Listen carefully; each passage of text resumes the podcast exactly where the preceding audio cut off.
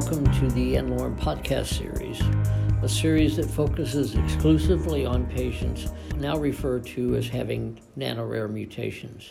I'm Stan Crooke, and I'm the founder, chairman, and CEO of n-Lorem. n-Lorem is a nonprofit foundation that I initiated in January of 2020. Our mission at n-Lorem is to take advantage of the technology we created at Ionis Pharmaceuticals, Antisense technology or ASO technology, to discover, develop, and provide experimental ASO treatments to nanorare patients, and to do that for free for life. Uh, many of you know that in October we had our first annual meeting and we called it the uh, first nanorare uh, patient colloquium. I'm learning how to pronounce that word still. Out of that meeting, um, there were quite a number of questions that w- we simply didn't have time to answer in the meeting.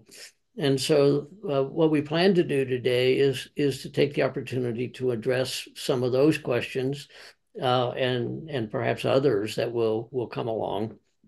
And joining me today is Charissa Lipman. Uh, Charissa is uh, one of our parents. She's a parent of a nanorare uh, child, and she'll be representing all those folks who didn't get a chance to ask their questions. So, Charissa, you've got a big responsibility here. uh, we're looking forward to it, and it sounds like it should be a, a, a fun time. And so, Charissa, perhaps um, you can uh, introduce yourself and tell us a bit about uh, how you come to be interested in nanorare uh, diseases. Sure. Um, thank you, Stan, for for having me here. Um, my name is Charissa Lipman, and um, as Stan had mentioned, I am a parent of a nano rare child. Um, his name is Ryker, and he is a seven-year-old little boy. Um, who is joyful and absolutely loves music. Um, what makes him nanorare is a variant in the CACNA1A gene. It's CACNA1A. And essentially, it's responsible for um, excessive calcium influx into his brain cells. So it kind of causes like a hyperexcitability, um, which results in severe seizures, um, as well as severe hemiplegic migraines and ataxia, among other life-altering conditions. But despite all of this that he has on his plate, um, he's a happy little boy who just loves meeting each day and each challenge with a smile, which is just so inspirational to me. And um, we are just truly grateful to be given this opportunity with n-Lorem, and it's wonderful to be here. Thanks, Teresa. So, um, when did you become aware that something was wrong? It was kind of an exciting adventure. Um, before we became aware of Ryker's diagnosis, 24 hours before his birth, I, I was unfortunately involved in a car accident, um, which had overturned my vehicle and um, induced a little early labor. When we began noticing uh, a little bit of floppiness and whatnot, we kind of attributed it to perhaps maybe there was um, some sort of trauma that happened as a result from that. But at four months, he had his first seizure. We went to the hospital because it was a status seizure, so it was not stopping on its own. And his oxygen was dipping rather low. And it took a lot of effort to really get that seizure to stop. And we um, remained in the hospital for about a week, having all of the tests done and all of them coming back normal, which is a very common story that you hear with usually genetic causes of nanorare diseases. So we left the hospital understanding that we were still awaiting genetic results. When we got those results, it was for the um, the mutation in the CACNA1A gene. It was a little bit of a relief to get a diagnosis, but at the same time, there was virtually nothing known about it, especially in regards to epilepsy. So it was a little bit of a scary blind path that we traveled for the first few years trialing medications and just trying to connect with other families who may have, you know, a similar mutation. Uh, we were actually so lucky to find another parent who has the exact same nano rare mutation that Ryker has. And so you can imagine that uh, we bonded pretty well. It's been a crazy journey. And our epileptologist had mentioned this opportunity with n-Lorem. And it was the first time that we really had hope for a treatment because everything is just really a sorry excuse to control seizures and um, hemiplegic migraines, and nothing is really out there to treat the ataxia. So it really, it really gave us hope, and it's it's amazing because it treats the root cause, which is so important in such a complex disease. It it is a fairly common, but it never ceases to be a tragic story for me to listen to and and the importance of hope and so we're happy to have you as a part of the family and uh, we hope that we can help watching your child seize and watching your child have terrible pain and all that takes it out of you i know certainly did me uh, during, during my son's early years. So I appreciate that. Did you have any scientific or medical training at the time uh, in your background at all? I, I do. Um, I so I'm a dental hygienist. Because of that, I have a basic working knowledge mm-hmm. of medical terminology and just understanding how these things work and when um, especially on um, a cellular level when they started to describe like what exactly his mutation does one of the first things i started doing was just as much research and reading as i possibly could because you really have to be the advocate for your child um, especially in a nano rare community because you're the one teaching the clinicians and, and the treating physicians what direction they should kind of go in and what they should look at because you're the one who's done the most what some of the most research um, on your child's condition. So uh, it, has been very helpful yeah having that background just, just, having the basic vocabulary and the reflexes yeah. to understand that science is about probability and not certainty and all of that which i think takes many many people a, a lot of effort to come to terms with. So, I mean, again, knowledge is power, and and um, so many of our families do not have the basic knowledge, and so one of my really important goals in doing this podcast series is to to give people the basic knowledge so they can exercise the power that they should have. We'll continue our work and we're moving toward treatment. So uh, we look forward to that. Absolutely. Well, I guess we better get down to business now. And so I'm going to turn it over to you. And you represent all those people who had questions and didn't get them answered. So you're up. All right, Stan. So we definitely got um, a good amount of questions in. And I know we're going to um, start off by highlighting a few of them and then take it from there, um, depending on our time. Looks like one of the first questions that uh, we chose to highlight says, uh, as you are successful in discovering and developing individualized ASOs for nano rare patients, do you envision creating a library of ASOs that would be available to patients across the world? Mm-hmm. I thought this was a really, really good question. It is. Um, and it's something that I thought uh, fairly deeply about before I started n-Lorem. And the answer is, of course, we are. Uh, that library of ASOs grows uh, almost every day because we've filed um, more than 10 INDs last year, and we're about, we, this quarter alone, we'll file five more. And so as we gain experience with those ASOs and those patients, they become tools that could help others. And so we're investing more and more time in trying to make uh, everyone aware of the genes we're working on, the ASOs that we have, and seeking out physicians and patients who can can be helped with the ASOs we already have. It's a challenge today that I'm hopeful will get easier because it's more than just finding the patient. It's also finding a center, a physician, you know, all of the elements that are necessary to get a patient cared for, even if we have a, an ASO. Uh, we're also developing a lot of experience in what it feels like when an ASO works and how we measure all that and so on.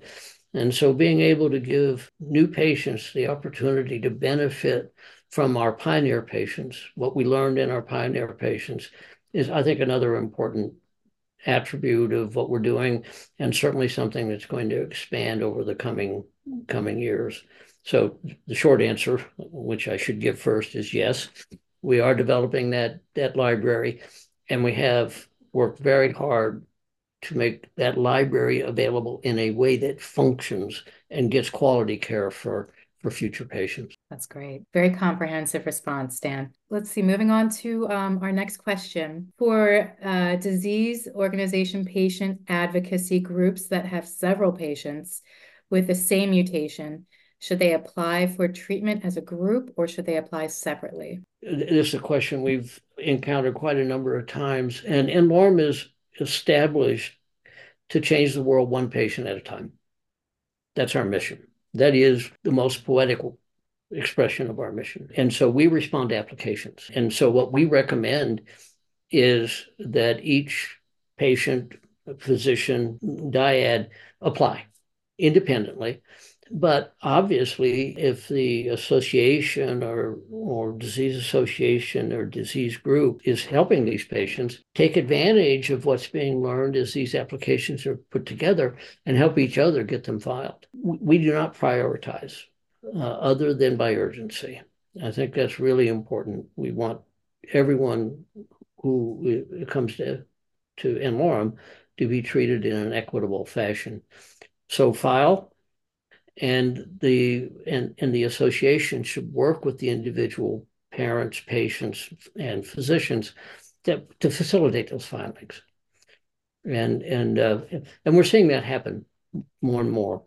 Uh, it's a slow process. This whole this whole four years has been about teaching the world that these these problems exist and that there are potential solutions and what our process is. We have some more education to do, but that, that's the way we we handle it one patient at a time at our best every single day to to help that patient. The other thing to remember is even if you have the same mutation, the phenotype can be different. We're uh, in the process of publishing information that shows how different they can be, and I presented some of that at our, our colloquium.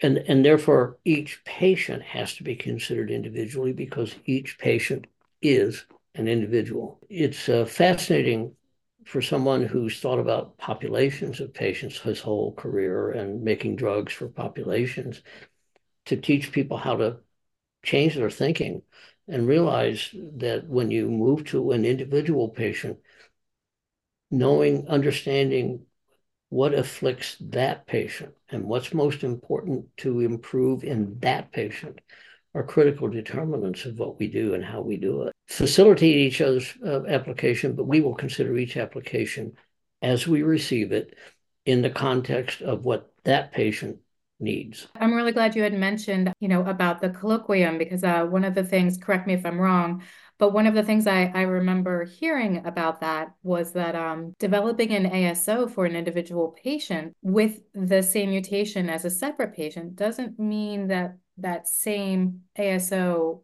would in fact work for that separate patient. So that's why it's so important to treat the cases separately because they're so individualized and there's other genetic components that could be influencing the expression of phenotypes and whatnot. Absolutely. And, and one of our goals is to learn to understand the molecular biology that's explaining that. We have the opportunity to do that for the first time, really, in history. In some cases, the same ASO will work. In, in many cases, that's true. But in some cases, when we call this allele-selective ASOs, where we where we can only affect the diseased or the mutated two copies of the gene and two copies of RNA, and in that case, it's almost certain that the ASO will be slightly different because we make the ASO not to the pathogenic mutation but to a non pathogenic mutation. That brings me to a question that I've been asked, and that's what's a SNP? And, let me answer that question before I move on, because we'll be using that term, I think, as we go forward. One of the problems I have with scientists and, and the way we communicate is we like big words when small ones would actually be better. SNPs stands for single nucleotide polymorphisms. Okay, so what does that mean? A single nucleotide, that's each nucleotide is a genetic letter, poly, many, shapes, morphism. so rather than saying a single nucleotide, single mutation in a single nucleotide, we say single nucleotide polymorphisms, which makes it sound like it's really complex and we sound very smart. It's not. you just happen to have a mistyped letter, a genetic letter, or you, and, and and that's all it is. And but the thing to remember is that we're all an assembly of mistakes. Nobody likes to hear that, but we're all just you know, random collections of all these genetic mistakes that have been made over the centuries. Each human being will have 100 million or 200 million or more SNPs, individual mutations. Most of them don't cause disease, and they're called silent mutations. And so we take advantage of those mutations that don't cause disease to design ASOs when we need to just knock out the the, the mutant RNA and not the normal RNA. So SNP, single nucleotide polymorphisms, just say it's a mutation in a genetic letter. It's a good way to sum it up. it's not hard. The next question, it's it's a little bit longer, uh, so I'm happy to repeat any parts of it. This one comes from uh, a NanoRare family member. I have never been so inspired in an opening address as what was provided at the 2023 colloquium by Stan Crooke. Given the mission of n-Lorem, I don't understand how any researching neurologist or researcher in that space would not want to be a part of the absolute forefront of what n-Lorem is doing. Why do you think there is such an obstacle to being a part of an organization that has for the first time an opportunity to move the needle in such a meaningful way? Well, first, thank you for the kind words. It's easy to be um, eloquent about our, our mission, and it's easy to be passionate about it because these are human beings in need. I mentioned in the colloquium, it's the biggest shock I've had uh, in doing n-Lorem how difficult it is to identify tertiary care, that is, medical centers and physicians capable and willing to do this. To be blunt, I think it's principally money. We can't pay for clinical trials. We're not developing a, a, drug for a patient population, and we have limited funds, so we are unable to pay. And most of the time, when a company comes and says, We'd like you to enroll a patient in a clinical trial, somebody that's an organization developing it commercially, and there's a lot of money associated with that we don't do that. There are financial and risk impediments in these institutions that get in the way of getting this this done. And it's very frustrating. In addition, this is so novel that I think a good there really isn't research funding for this yet. And we're working very hard to educate many others uh, about the extraordinary research opportunity that there is. And so these investigators have their own research interests, and this isn't one of them. And so you, you're talking to a person who has to get grants, has to publish his work, you know, for for his career. You're saying, well, look, I've, I've got all my research interests, and this is lies outside of it. No, no, thanks. And and so there's just a lot of work to get done. Uh, that's the nature of being at the leading edge. And while it's annoying and frustrating and surprising, I'd rather be at the leading edge doing this and dealing with that than standing on the sidelines and watching people suffer. Do you believe that some of it could be a hesitancy to assume responsibility because it's such a novel treatment? Some. The technology has been fully validated. There are now so many yeah. ASOs that have been approved commercially and you know, at Ionis alone, I think we've treated a half a million patients in clinical trials, but that doesn't mean everyone knows it. And and these are novel experimental medicines being developed in a way that's never been done before. So by definition, there will be there is risk. And so uh, it wouldn't surprise me if there were physicians who simply weren't willing to accept that risk.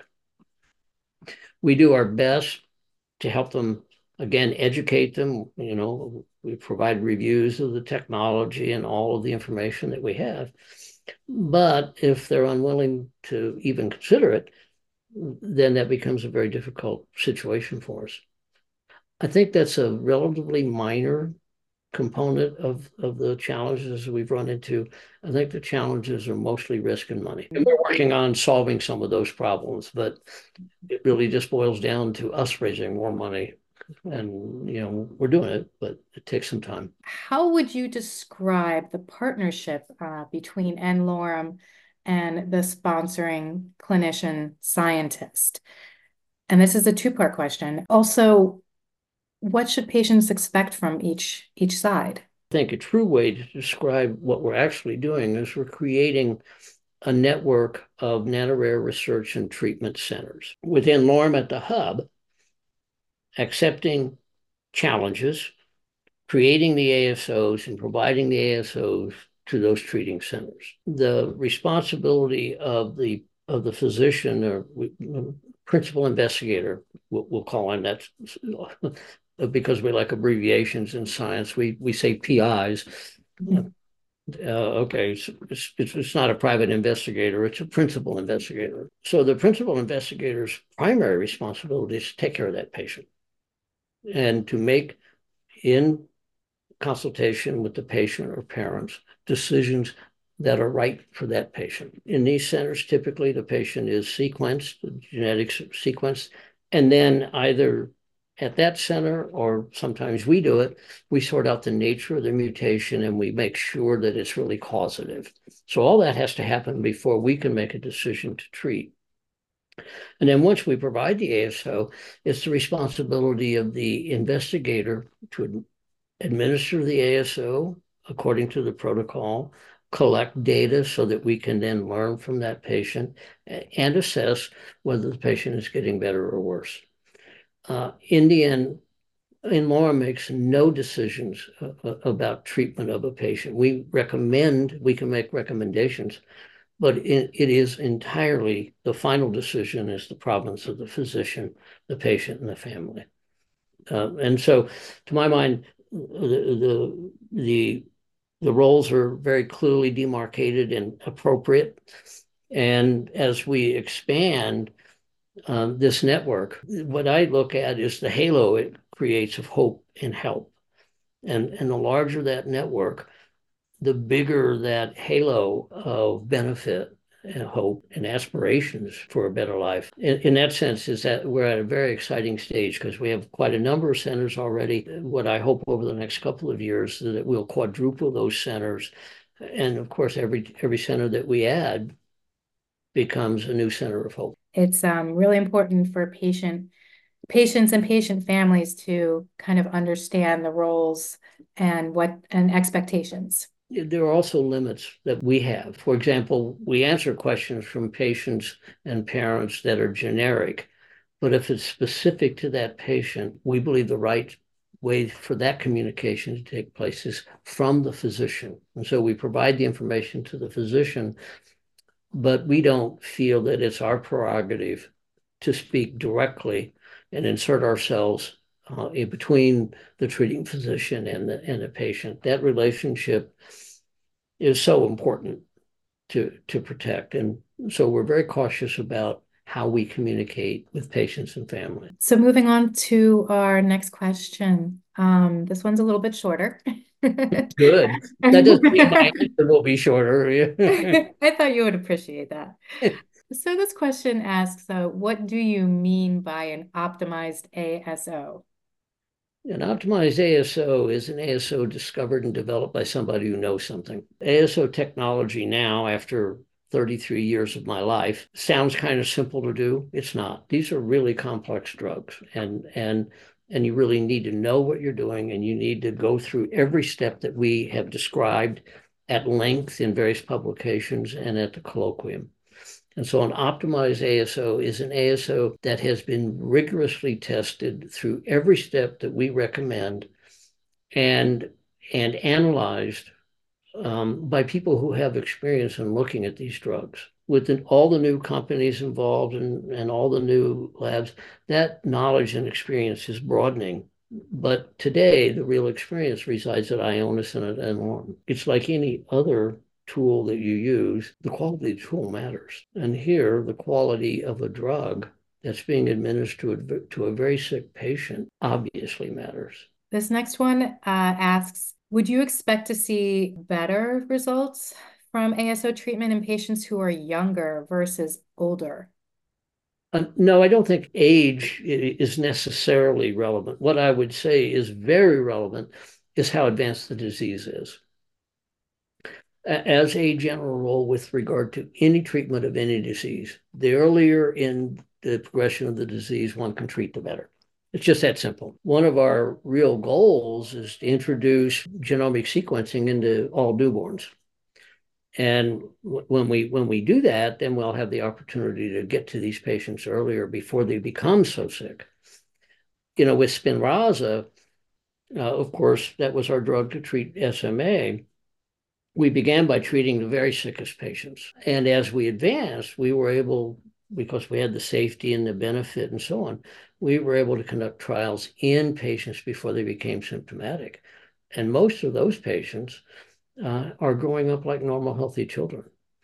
So there is real value in getting to the patient earlier in the course of the disease, not not necessarily in in the context of age of the patient. Yeah, and I'm glad you mentioned universal newborn uh, sequence. Um, that was something that I had heard at the colloquium. I believe it was when Kristen Stevenson was speaking, who's with uh, St. Jude. She had said that she would love for that to be a goal, universal newborn sequencing. And, you know, the sooner you identify an issue, the the better, you know, the better the outcome. And um, it, it sounds so simple, but I'm sure it's a, it's a gargantuan task to take on. It stuck with me. I thought, man, that would be such an amazing change to make. Well, the, the sharp end of the spear is always treatment.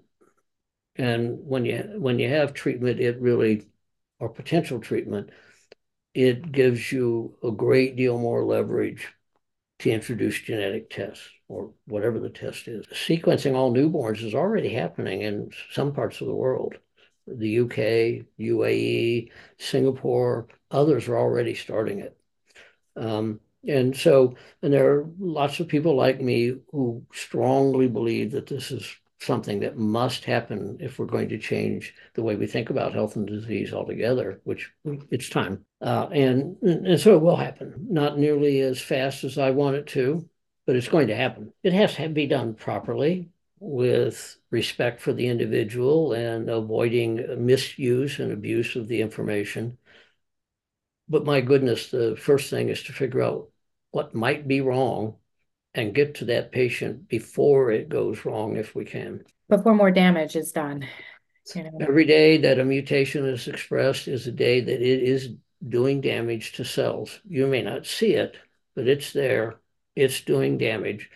And as that damage accumulates, it becomes harder and harder to treat. So, this um, next question asks about the FDA. Mm-hmm. and the approval process. The FDA has certain designations for program review, for instance, fast track and orphan.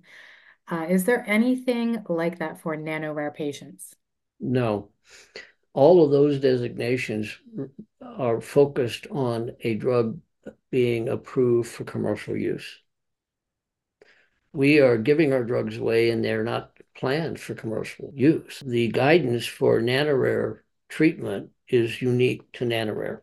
And uh, we are very pleased that the FDA was as committed to helping these patients as we. We provided lots of comments about what we thought should be in the guidance, and we're very pleased with the guidance. And I've been very pleased with the behavior of the FDA. Uh, just because you have guidance doesn't mean every division will follow it and every reviewer will follow it. But certainly the FDA is doing its job. It asks us questions. It checks what we're doing. It does all the right things. But we've now filed INDs in four different divisions and had approvals. And it's very clear that the FDA is is anxious to do as much as it can to help these patients. And, and so I think that's great news for the nanorare community. But there are no designations like fast track or that whatnot because we're not we're not seeking commercial approval. There's a question about streamlining n-Lorem's operations, mm-hmm. which you had you you have referenced um, in some of your previous questions. Um, uh, it says, I realize that there was significant work done in 2023 to streamline n-Lorem's operations. Which process in the workflow do you believe can still be optimized to help streamline patient programs? Probably every every step in the process. Remember, this is all new. Nobody's ever done this before. So every step of the way we learn. We are actively looking at refining our screening systems and quantitating our, our screening systems and asking, do we need to do every step? Do we need to do as many ASOs as each step? What what how can we make this more efficient? Of course, we built our own lab and and re- recruited our own staff and that's vastly more efficient than depending on even you know we paid people at Ionis and they, they were great, but it is much better to have our own group doing this and the urgency that comes from a single mission, which is to help a patient. We're really working hard to expand our network. The first step is to get a place where these patients can be treated. And, and without that, we can't help a lot of patients. And there are patients going untreated because we haven't. So we're doing a lot of work at that end. And then on on the development side of things, uh, expanding the number of centers that are able and uh, willing to do this for us, getting lower costs out of all those organizations, uh, and reducing the time that we wait between steps are all things that we're working on. That's going to be a work in progress. No process is ever perfect, and it's our job to make it better and better, and that will save us money allow us to treat more patients, and it will allow us to get to patients more rapidly, all of which are important goals for us. And springboarding off of that last question, has there been a, a change at all in the amount of time it takes to process a patient and develop an ASO since it began and since you've streamlined? A bit. We are doing things more rapidly and, and better. But on the other hand, we also discovered that, for example, we had thought that we would not need to do sterile fills of vials. The drug goes into a vial and has to be sterile because we thought the hospital pharmacist would would would do it at the hospital pharmacy. It turns out that most don't won't do that anymore. And that adds somewhere between 150 and 200,000 dollars and another 8 to 12 weeks all the streamlining we did got consumed by just that new step that we had to add. To my mind, it's amazing we we get to patients within 15 to 18 months or thereabouts uh, to begin with. And our goal is to trim that both in terms of cost and time as much as we can. And we'll be working on it over the next few years. It really is a learning process. It is. This next question relates to how patients come to n-Lorem, do you reach out to the correct patients, which presumably need to have ASOable genetic mutations? No, we don't. We don't think that's our role. We, we think that's the proper role of the treating physician, the institutions that were created to diagnose and treat patients. We're not a medical center and we're not the treating physician uh, we are dependent uh, on the treating physician and patient and parent submitting applications to us. What we are doing is spending a lot of time and energy making sure that the world knows that we exist.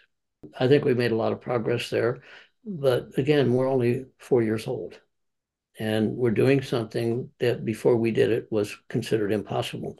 So it takes a while to ed- educate people. I think it's very important for us to understand our role and what our role is not. And our role is not to make a diagnosis, to be the treating physician or an institution taking care of a patient. That has to be separated from us. And I think that's a really important clarification to make and for people to understand. So, speaking of educating and training, uh, we have another question that references that. Do you have any activities or ongoing projects that would help educate and train physicians who might be interested in participating within n-Lorem?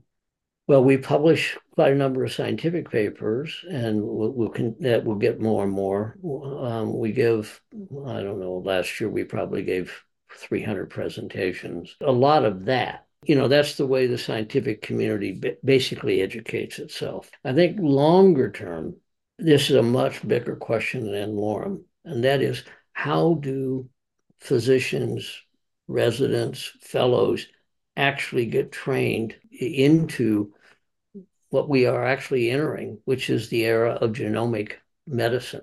And I think that's a big challenge. And I know that many learned societies are wrestling with that. I know that medical schools are changing their curricula to try to deal with that. But I think that's going to be a long process. I think as it progresses, what we'll see is much greater use of more current and more immediate teaching tools, uh, such as podcasts.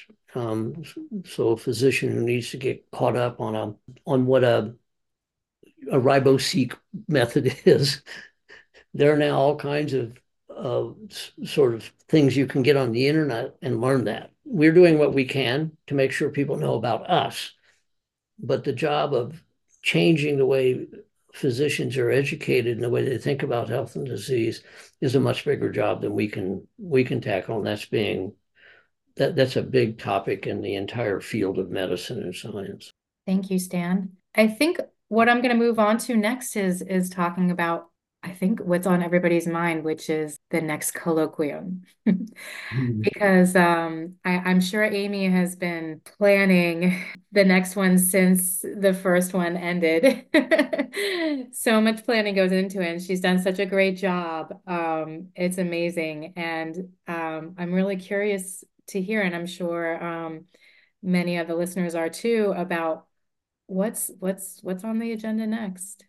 Well, we've just about finalized the date. It will be in Boston, and Biogen will host it again for us, and we thank them for that. They're they're wonderful partners, and we'll be announcing the date very soon.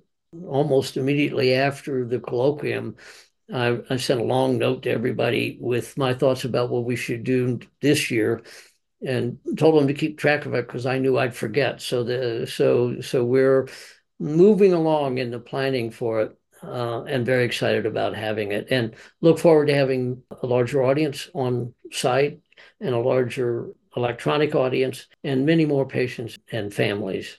Every one of us felt privileged to have so many um, wonderful families join us. And I thought one of the really important moments in the colloquium was the the patient panel. It's important that everyone know that it's the patient that matters and that they're not alone, that there are others who are suffering with you, I guess is, is the best term, or at least sharing the challenges with you. Maybe that's a better way of expressing it. Yeah, I have to say that was that was so special to be able to meet other families in person and just see, I mean, the wide variety of backgrounds, of of the parents and of of the patients, the children that were there, and just being able to share their stories.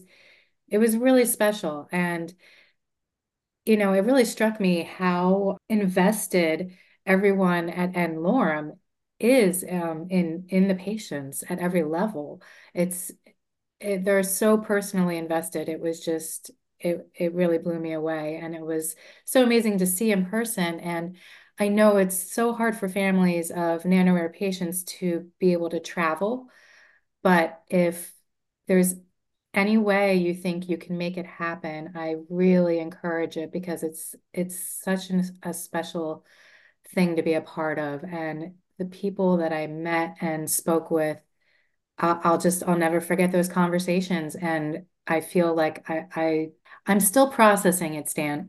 it was it was that amazing, and um, I'm really looking forward to to the next colloquium. Me too. Uh, you know, it was a privilege for us, and uh, you know, the people who are at n-Lorem are here because of the mission, and the commitment to the mission is what drives. And the mission is another human being.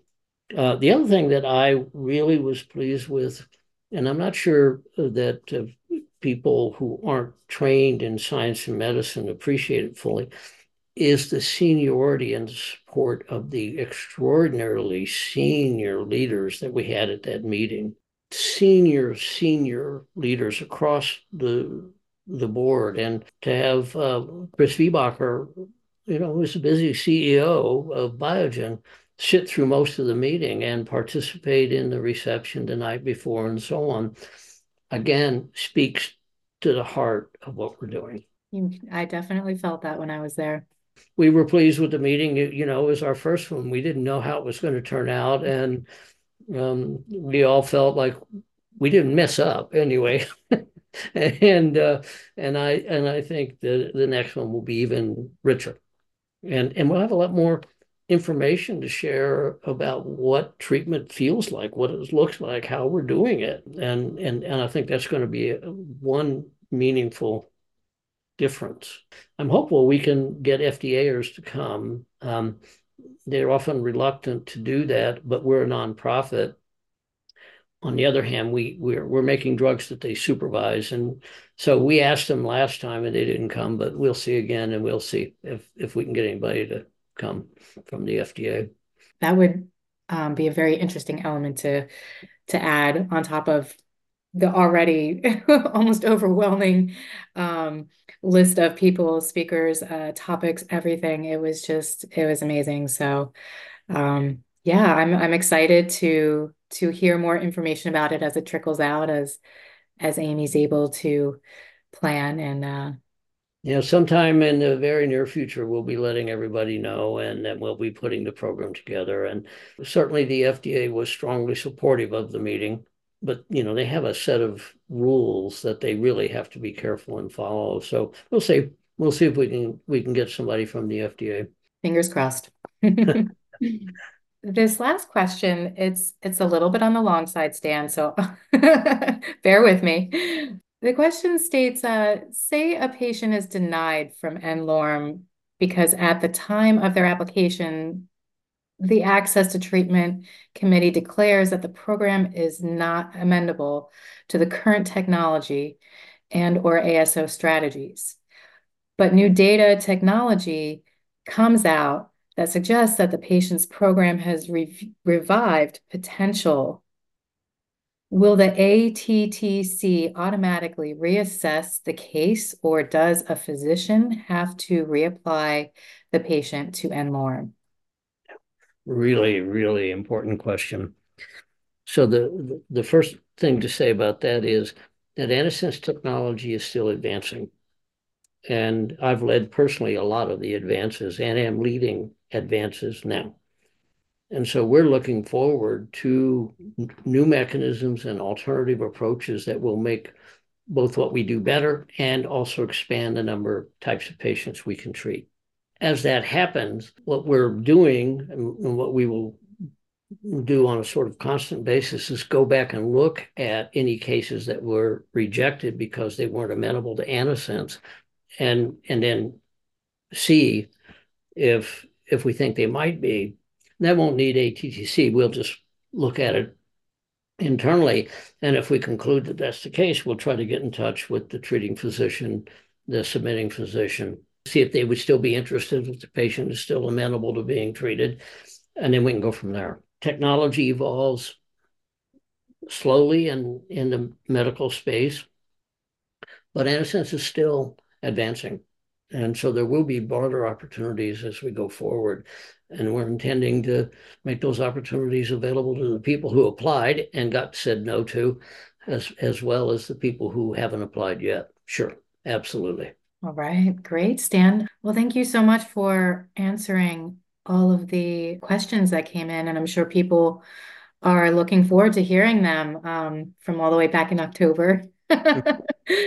And well, mm-hmm. listen, thank you. Uh, it's it's a pleasure to spend some time with you. Hopefully, I answered the questions. And if we have additional questions that need to be answered, we can always do another podcast. It's it's fun to answer the questions for me. It's, it gives me a chance to talk, I guess. Uh, that brings us to uh, the conclusion of this podcast. Stay tuned, everyone. There are lots more podcasts coming. This will just take its place among them.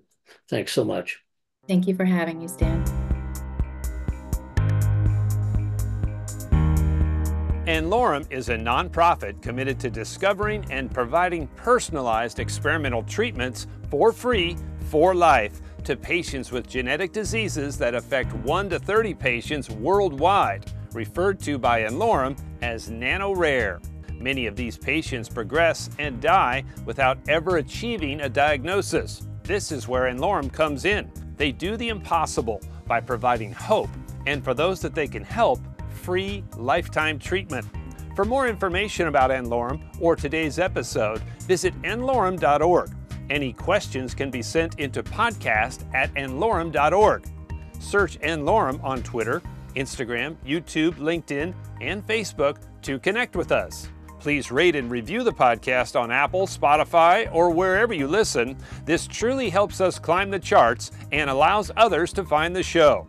This podcast is hosted by Dr. Stan Crooke. Our videographer is John Magnuson of Mighty One Productions. Our producers are John Magnuson and Kira Deneen of DNA Today. Thank you for listening.